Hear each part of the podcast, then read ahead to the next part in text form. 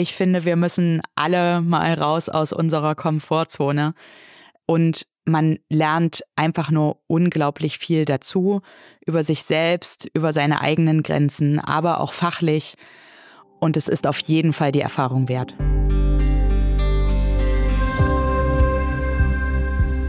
In der heutigen Folge verlassen wir mal Deutschland und das deutsche Gesundheitssystem und springen ganz weit weg in ein Krankenhaus im Südsudan. Dort hat unsere Gästin Sophia Rost 3 Monate als Anästhesistin gearbeitet über die Hilfsorganisation Ärzte ohne Grenzen. Über diese spannende Erfahrung will ich heute mit ihr sprechen und ich hoffe, ihr seid genauso gespannt wie ich. Ich bin Julia Rotherbl, Chefredakteurin der Apothekenumschau und wünsche euch ganz viel Spaß beim Zuhören. Frau Doktor, übernehmen Sie. Ein Podcast von gesundheit-hören.de und Apothekenumschau Pro. Sophia, ich freue mich sehr, dass du unsere Gästin bist und freue mich total auf das Gespräch. Ja, ich mich auch.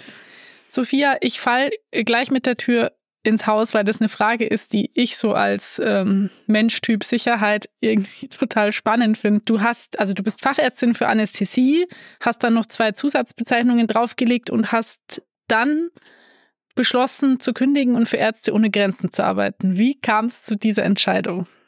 Ja, also tatsächlich hing es ein kleines bisschen mit Corona zusammen. Also ich hatte es schon mal früher, vor 2017, hatte mich dann aber doch nicht mit dem Bewerbung fertig machen richtig überwinden können und mich erstmal aufs Reisen verlegt und dann war das Ganze nicht mehr so gut möglich während Corona und ich musste auch noch mehr auf der Intensivstation arbeiten mit Corona-Patienten als vorher und anstrengend ist das falsche Wort, aber es stellte noch mehr so unsere Medizin für mich so ein bisschen in Frage und ich wollte noch mehr in einem Setting arbeiten, wo ich das Gefühl habe, dass es dringender notwendig ist und das Gefühl haben, dass keine Sachen gemacht werden, die vielleicht unnötig oder zu viel sind, was man hier manchmal schon als Gefühl hat und deswegen kam das dann während der Corona-Pandemie im Prinzip mehr wieder in den Kopf und ja, 21 habe ich mich dann während der Planung für das Jahr 22 im Prinzip dafür entschieden.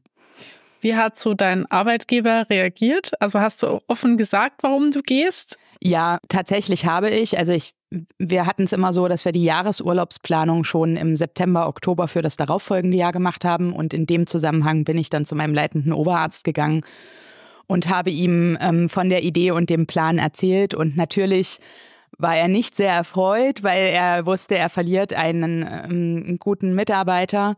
Aber er war auch eigentlich nicht besonders überrascht, weil ich schon in den Jahren davor immer mit ein paar verrückten Ideen kam. Also 2017 nach meinem Facharzt hatte ich ein halbes Jahr unbezahlten Urlaub mir genommen, um eine längere Reise zu machen und habe in den Jahren danach meine Arbeit auf Teilzeit reduziert, auf 80%, aber in einem anderen Modell, als das die meisten machen. Also ich hatte nicht einen Tag die Woche frei, sondern habe die 20% immer gesammelt und war dann 2018 und 2019 jeweils 1,5, 2 Monate weg und hatte da auch schon Sachen vor, sodass er nicht überrascht war, aber natürlich traurig über die Kündigung. Ja. Okay, also das ist ja allgemein auch das, was du gerade erzählt hast, relativ spannend, weil die meisten würden jetzt sagen, das geht nicht. Also unbezahlten Urlaub oder langen Urlaub, das funktioniert nicht. Das macht auch mein Arbeitgeber nicht mit und so. Wie hast du das geschafft, dass es irgendwie doch ging? Also ich habe mir das vorher auch gedacht und habe mich es tatsächlich auch bis 2016, ich würde fast sagen, nicht getraut. Also viele haben immer gesagt, unbezahlter Urlaub, das geht nicht, das gibt's nicht, das machen wir nicht. Und bei mir war das dann aber so ein starker Wunsch, weil ich wirklich von Schule, Studium, Facharzt immer alles so an einem Stück durchgezogen habe und ein bisschen, ja, traurig, neidisch, weiß ich nicht, viele gemischte Gefühle hatte, was andere Leute betrifft, die ein Auslandssemester oder Work and Travel oder irgendwelche Reisen gemacht hatten. Und ich fand dann, dass ich es mir bis zu einem gewissen Grad auch verdient hatte. Ich denke, das muss man gar nicht, aber dieses Gefühl hatte ich und mit dem bin ich dann in das Gespräch auch reingegangen und musste sagen, dieses mit dem unbezahlten Urlaub war gar nicht schwer zu bekommen. Also ich hatte aber auch im Hinterkopf, wenn mir das mein Arbeitgeber nicht ermöglicht, dann kündige ich eben. Also ich bin eigentlich nach dem Facharzt für diese längere Reise mit der Idee hingegangen, ich kündige jetzt und komme dann später vielleicht wieder. Und tatsächlich war es mein leitender Oberarzt, der dann gesagt hat, Mensch, können wir denn nicht irgendwas machen, dass wir sie halten? Also können wir es nicht vielleicht über unbezahlten Urlaub machen, dass sie auf jeden Fall wiederkommen? Also ich denke, bei den meisten Krankenhäusern ist inzwischen doch der Mangel auch im Ärztebereich so stark angekommen, dass wenn sie Assistenzärzte, Fachärzte haben, wo sie wissen, worauf sie sich verlassen können, dass doch auch ein gewisses Entgegenkommen von Arbeitgeberseite zu bemerken ist. Okay, spannend. Also man hat eigentlich eine bessere Verhandlungsposition, als man vielleicht denkt.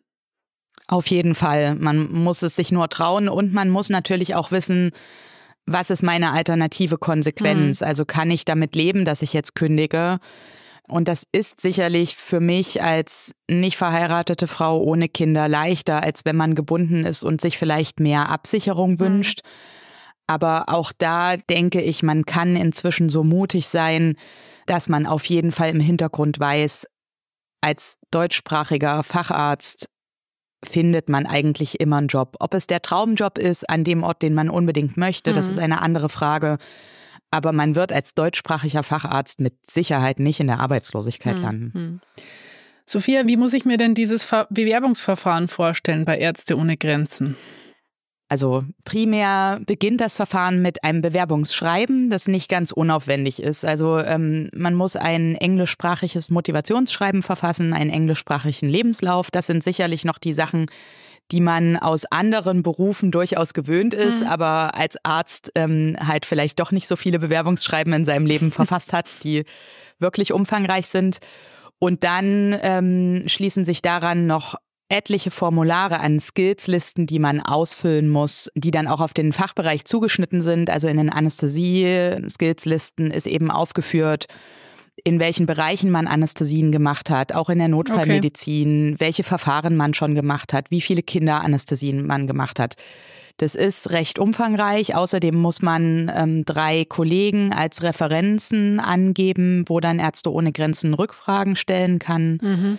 Dann geht's aber ziemlich schnell. Also ich hatte innerhalb eines Tages einen Rückruf von der Kollegin, die fürs Recruiting zuständig ist.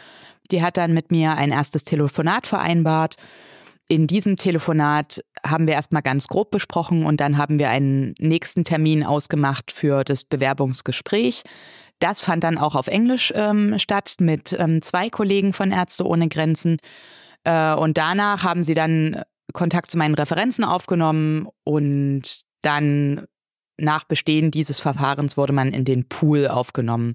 Und dann dauert es eben noch ein Weilchen, bis man ein Projekt angeboten bekommt, hat dann auch die Möglichkeit zu sagen, nein, das kann ich mir nicht vorstellen. Okay. Aber ja, also für mich war das dann keine Frage. Kann man denn Wunschorte angeben und Wunschzeiträume? Oder? Also Zeiträume auf jeden Fall. Das ist Ärzte ohne Grenzen ja auch wichtig, dass man dann wirklich zur Verfügung ist, wobei es meistens so ist, dass sie eher fragen, wie viel Vorlauf braucht man. Okay. Also sie haben natürlich gerne flexible Mitarbeiter, die jetzt nicht sagen, ich kann nur in den 3 Monaten, das wird auch nicht klappen.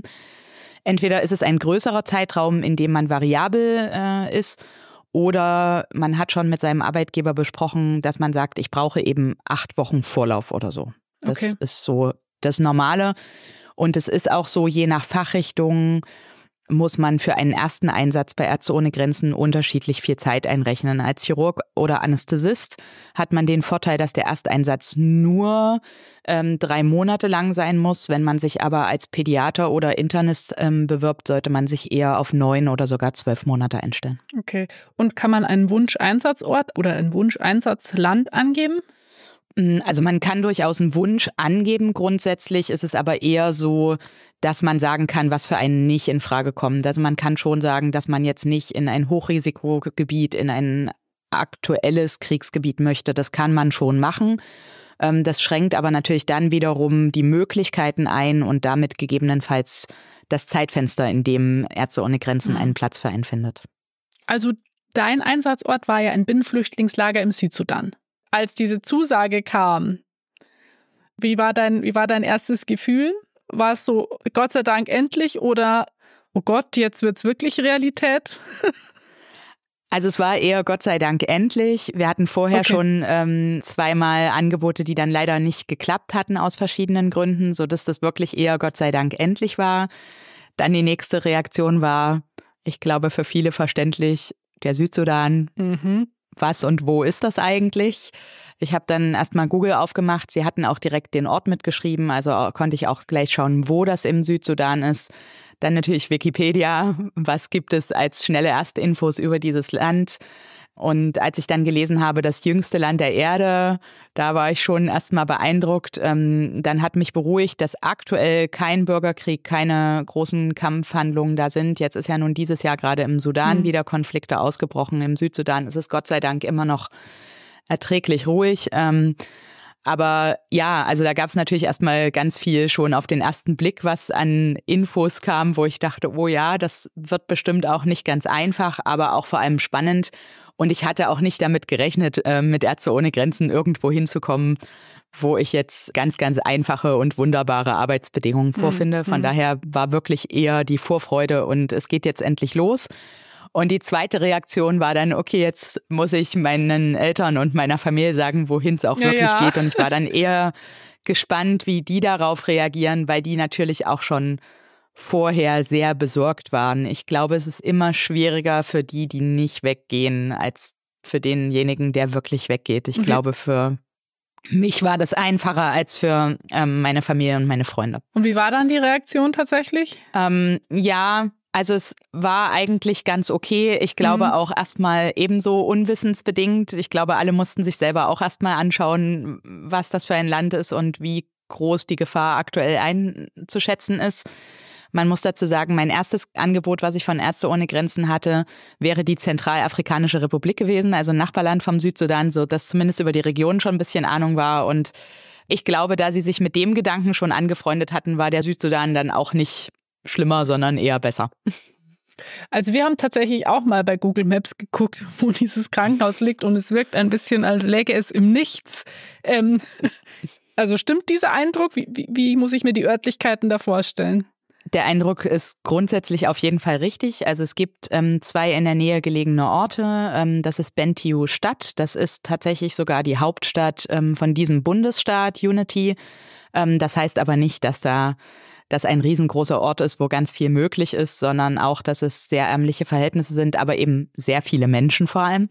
Und dann gibt es noch einen kleinen Ort ganz in der Nähe, der heißt Wupkona und dort ist dann auch der Airstrip, also die Landebahn, auf der man mit dem kleinen Flugzeug von der Hauptstadt aus dann ankommt. Was ganz wichtig für diese Region zur Vorstellung ist, dass man weiß, dass dort seit 4 Jahren in der Regenzeit so viel Niederschlag runterkommt, dass es auch in der Trockenzeit nicht abfließt und dadurch die gesamte Region komplett überschwemmt ist. Also der Spiegel geht zwar immer ein bisschen runter, aber es ist aktuell nicht per Landwirtschaft zu bewirtschaften oder zu bewohnen. Viele Orte sind dauerhaft überflutet und das Binnenvertriebenenlager ist umgeben von Deichen, genauso wie Wupkona und der Airstrip und die Straße, die von dort zum Lager führt, sodass man sich eigentlich permanent ungefähr 1,5 Meter unter der Wasserlinie befindet. Und ich glaube, das ist der Haupteindruck, warum man sich im Nichts befindet. Also man ist umgeben von Wasser. Wie kommen dann die Patientinnen und Patienten ins Krankenhaus mit dem Boot? Die aus dem Binnenvertriebenenlager, die kommen gelaufen. Also das ist ja eben auch umgeben von den Deichen und schon dort leben ungefähr 120.000 Menschen, sodass man durchaus genügend Patienten schon von dort hat. Aus der weiteren Umgebung, wenn sie selbstständig kommen, dann tatsächlich mit Kanu, mit Boot gepaddelt. Das ist auch teilweise sehr eindrucksvoll. Wir hatten eine Gruppe von 3 Patienten mit 2 Begleitpersonen, die nach einem Überfall auf deren Dorf mit Schussverletzungen eine ganze Nacht mit Kanu kamen. Die kamen dann früh um 7, doch recht unterkühlt für die eigentlich warmen Bedingungen und sehr entkräftet bei uns an. Denen konnten wir zum Glück sehr gut helfen. Ja, also wenn sie selbstständig kommen, dann mit Kanu oder Boot.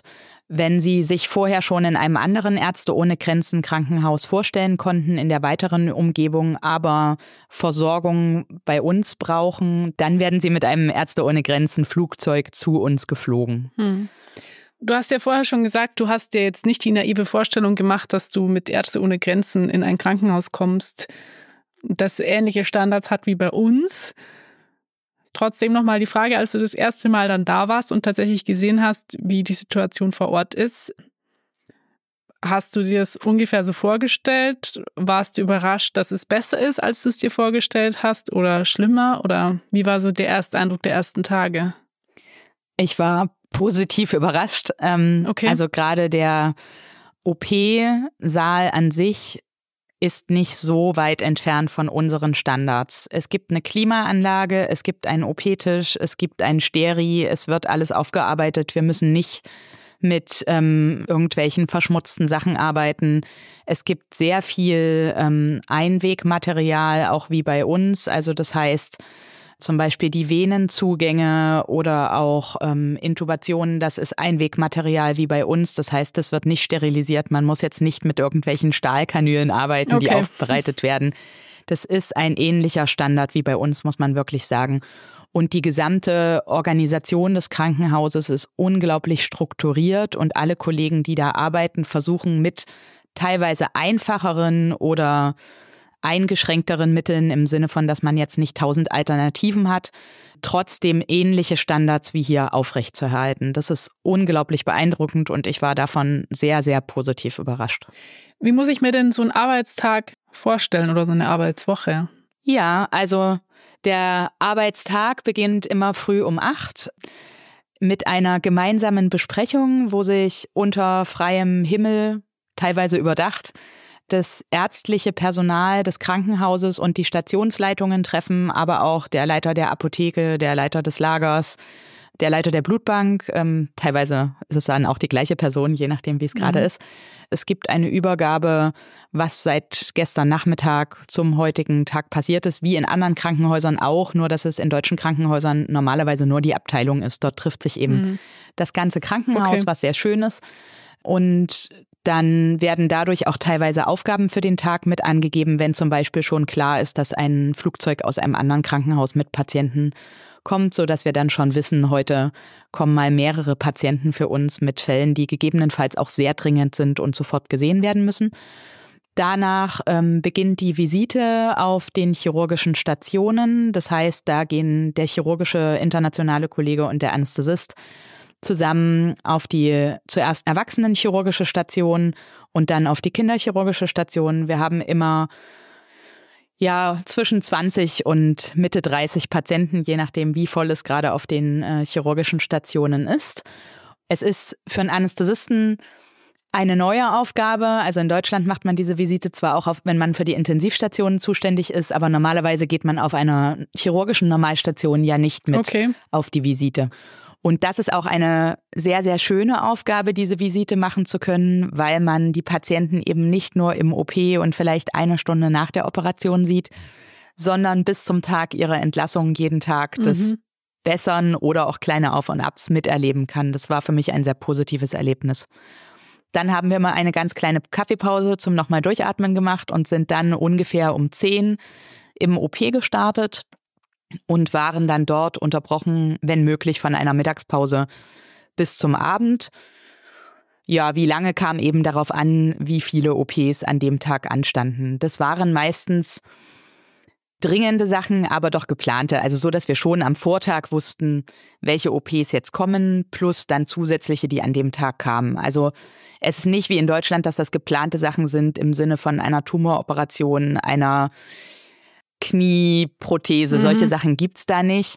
Aber natürlich kann man auch Patienten, wo man Verbandswechsel unter Narkose macht, Inzisionen für Abszesse, das sind zwar dringliche Sachen, aber die müssen normalerweise nicht innerhalb von Stunden sein, sondern man kann die Patienten am Vortag sehen und für den Folgetag planen.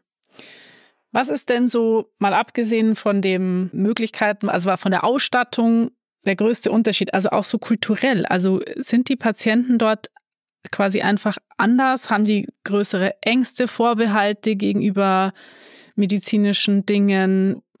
Weißt du, was ich meine? Also Ja, also zwei Sachen beeinflussen den Arbeitsalltag im Unterschied am meisten. Das eine ist die Sprache. Mhm. Also unsere Mitarbeitenden, auch die Ärzte ohne Grenzen Mitarbeiter, sprechen eigentlich alle Englisch. Man muss erst mal wissen, in dem Krankenhaus arbeiten ungefähr 20 bis 30 internationale Mitarbeiter, aber insgesamt mit technischem Arbeitern und allen sind es über 500 nationale.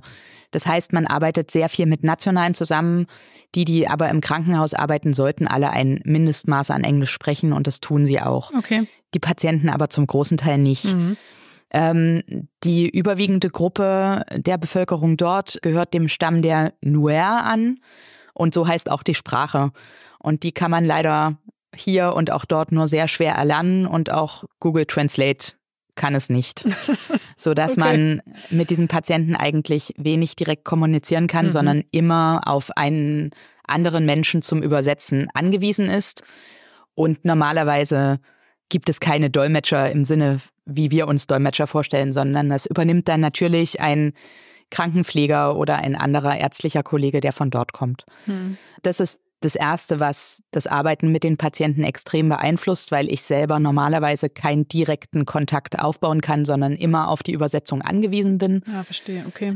Das Zweite ist, dass die Patienten ins Krankenhaus normalerweise nicht alleine kommen, sondern immer mit einer Begleitperson und das eben nicht nur für Kinder so ist, sondern auch für Erwachsene. Und diese Begleitperson auch die ist, die eine Einverständniserklärung unterschreibt, auch bei Erwachsenen. Ah, okay. Also es heißt Caretaker ist der Begriff in dem Rahmen und das ist auch kein Problem, wenn der Caretaker jederzeit da ist. Manchmal kann es aber Probleme machen, wenn man eigentlich einen Eingriff als relativ dringlich empfindet.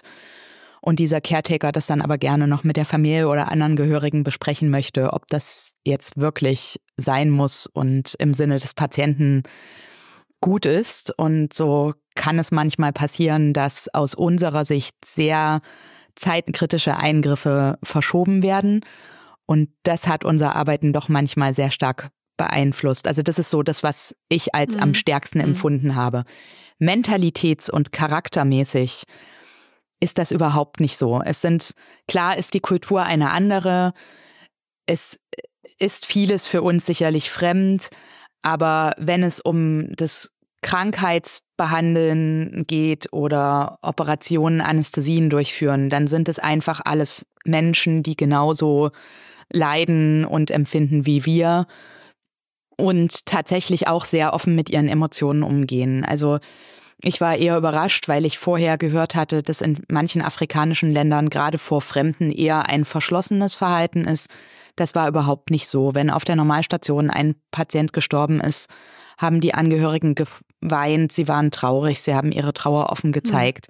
Das war überhaupt nicht so, dass da irgendwer total verschlossen gewesen wäre. Sie haben mit uns gelacht, sie haben sich gefreut. Also das war ein ganz herzlicher, sehr, sehr, sehr schöner Umgang. Gab es auch Punkte, die dich frustriert haben?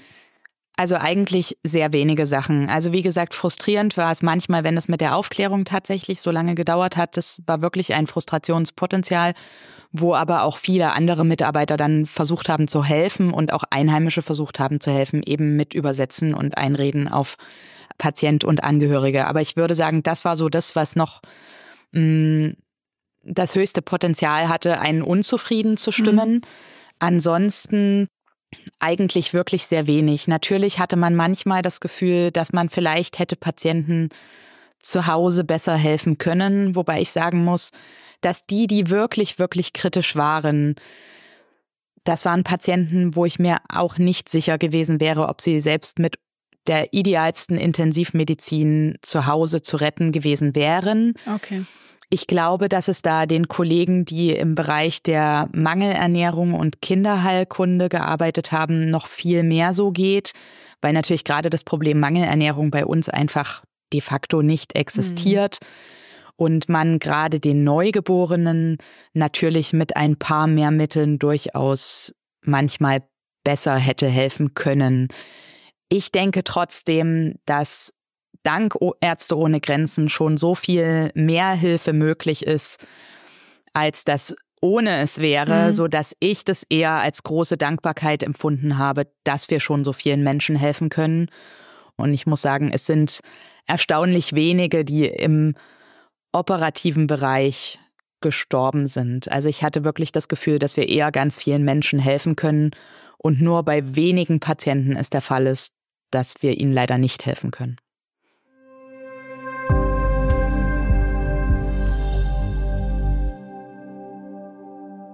Jetzt war dein Einsatz irgendwann zu Ende. Du musstest zurück nach Deutschland oder wolltest vielleicht auch. Wie war diese Umstellung? Also wie kommt man wieder an? Ja, also tatsächlich wollte ich auch wieder nach Hause. Also 3 Monate 24/7 in Bereitschaft sein, ohne einen wirklichen freien Tag, machen dann doch auch schon ganz schön kaputt, selbst wenn man nur sehr selten abends oder in der Nacht gerufen wird. Aber man ist sehr glücklich, am Ende das Funkgerät an den Nachfolger abgeben zu können.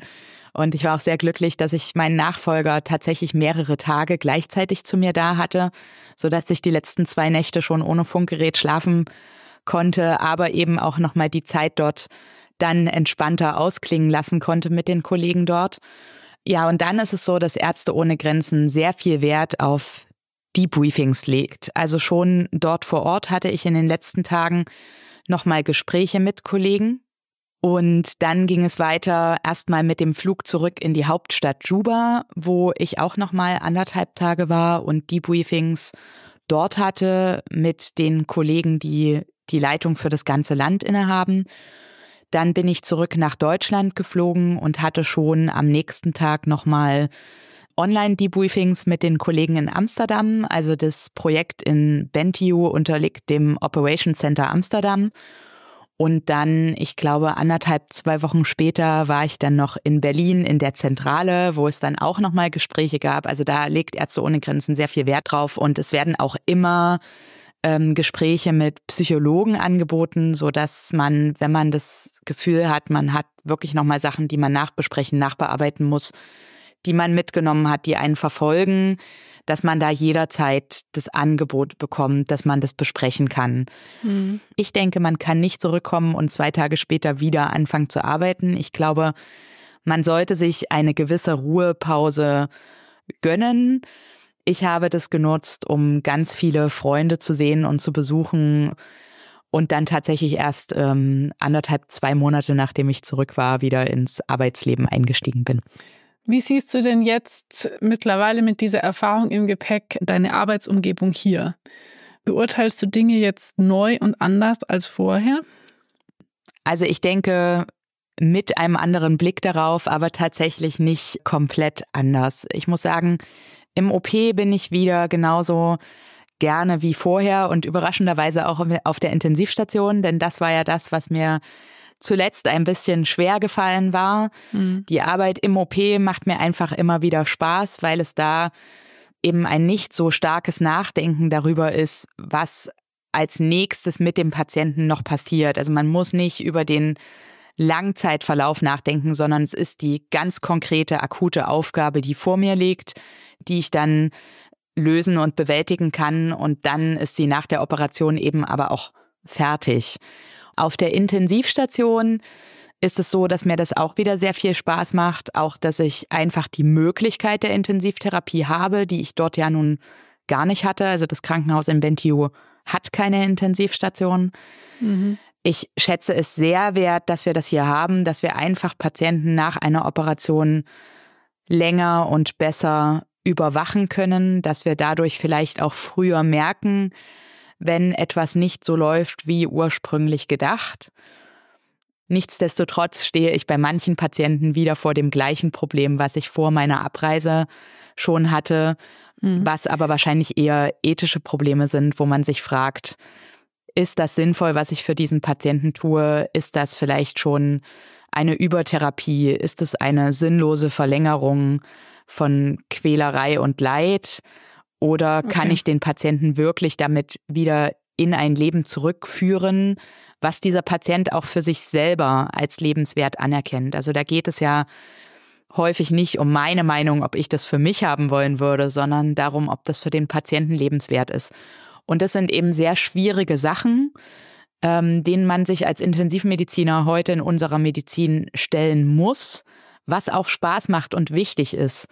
Aber ich habe es eben auch sehr geschätzt, das mal für eine Weile nicht zu haben. Aber es hat sich nicht aufgelöst. Nein, es hat sich nicht aufgelöst. Das Problem existiert weiter. Aber ich nehme es aktuell als nicht so schwerwiegend wahr. Also ich habe weniger das Gefühl, des sinnlos zu viel und zu lange. Das Gefühl habe ich aktuell wirklich deutlich weniger. Was würdest du denn sagen, sind die zwei Punkte persönlich und beruflich, in denen dich dieser Auslandsaufenthalt weitergebracht hat? Ja, also persönlich ganz klar an der Kommunikation noch mehr zu arbeiten und zu sehen, wie einfach und wie unkompliziert man mit Menschen aus allen Ecken der Welt zusammenarbeiten kann und sich verstehen kann über alle Barrieren hinweg. Und das war eben so, dass bei Ärzte ohne Grenzen nicht nur die Nationalen und die Europäer arbeiten, sondern eben auch viele Menschen aus anderen afrikanischen Ländern, aus Sierra Leone, aus Äthiopien, aus Kenia, aus Nigeria. Es ist unglaublich schön zu sehen, wie Menschen zusammenarbeiten können und an einem Strang ziehen und am Ende doch alle das Gleiche wollen können. Das ist auf jeden Fall sehr beeindruckend und das hat mich sehr, sehr beeinflusst und ich möchte das auf jeden Fall wieder tun. Okay. Beruflich, glaube ich, hat es mir sehr viel Gelassenheit gebracht. Ich bin vorher ein Mensch gewesen, also bin ich auch jetzt noch, wenn eine Situation ist, von der ich mich vielleicht überfordert fühle, wo ich sehr unruhig werde und auch hektisch. Und ich glaube bzw. hoffe, dass es mir das gebracht hat, dass ich da wirklich ruhiger und gelassener rangehe und mich auch in dem Sinne noch mehr auch auf mein Team verlassen kann und es auch einfach mache. Hast du denn den Eindruck, wenn du jetzt quasi dich auf dem Jobmarkt bewegst, dass man quasi mit sowas im Lebenslauf auch beeindruckend punkten kann? Also dass das irgendwie in Anführungszeichen etwas zählt auf dem Arbeitsmarkt? Also ich denke schon, vor allem im Sinne des darüber Unterhaltens und Nachfragens. Also viele Chefärzte, Oberärzte sind daran auch auf jeden Fall interessiert und finden es beeindruckend und schätzen es wert. Wenn man natürlich dann mit der Aussage kommt, ich möchte das aber auch wieder machen und bin dann auch mal wieder weg, dann finden die das meistens trotzdem noch grundsätzlich gut, aber eben nicht für ihre Klinik. Und das ist ja auch verständlich. Also es fehlt dann halt immer jemand. Aber ich denke, die meisten Chefs, dass man das gemacht hat, sehen das auch schon als Weiterentwicklung, weil man eben ein Arbeiten auch in anderen Umständen mal gelernt hat. Und die wissen auch, dass man mit solchen Kollegen auch sehr viel anfangen kann und dass man flexibel auf jeden Fall ist. Nur wie gesagt, wenn man dann wieder weg möchte, das ist nicht so günstig. Also das heißt, du hast schon was geplant?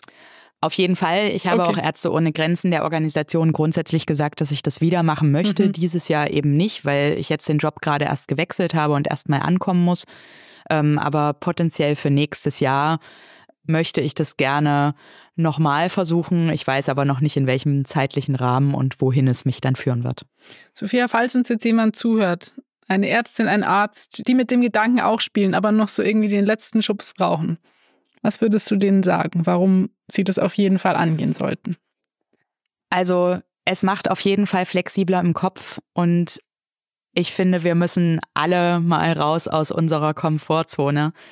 Es bringt einen unglaublich weiter und man wird unglaublich viel Positives erfahren. Ich weiß, viele zweifeln an sich, ob sie sich das zutrauen können. Da muss ich sagen, macht einfach den Schritt. Man kann es wagen. Man bekommt so viel Unterstützung und Hilfe von Ärzte ohne Grenzen und man lernt einfach nur unglaublich viel dazu über sich selbst, über seine eigenen Grenzen, aber auch fachlich. Und ich denke wirklich, dass uns das allen gut tut, mal das Setting zu wechseln. Ich weiß, es ist nicht für jeden möglich und jemand, der kleine Kinder hat, wird es sicherlich jetzt nicht machen, aber vielleicht später. Und ich denke, den Mut sollte man haben und es ist auf jeden Fall die Erfahrung wert. Danke für dieses Plädoyer zum Schluss und danke für dieses tolle Gespräch ganz generell. Vielen Dank, dass du unsere Gästin warst. Ja, ich danke euch vielmals für das Gespräch. Es war sehr, sehr schön, hier sein zu können.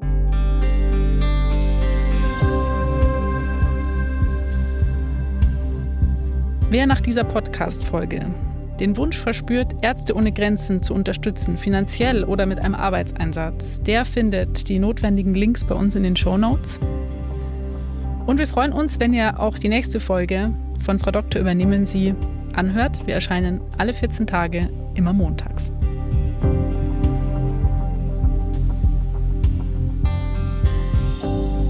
Ein Podcast von gesundheit-hören.de und Apothekenumschau Pro.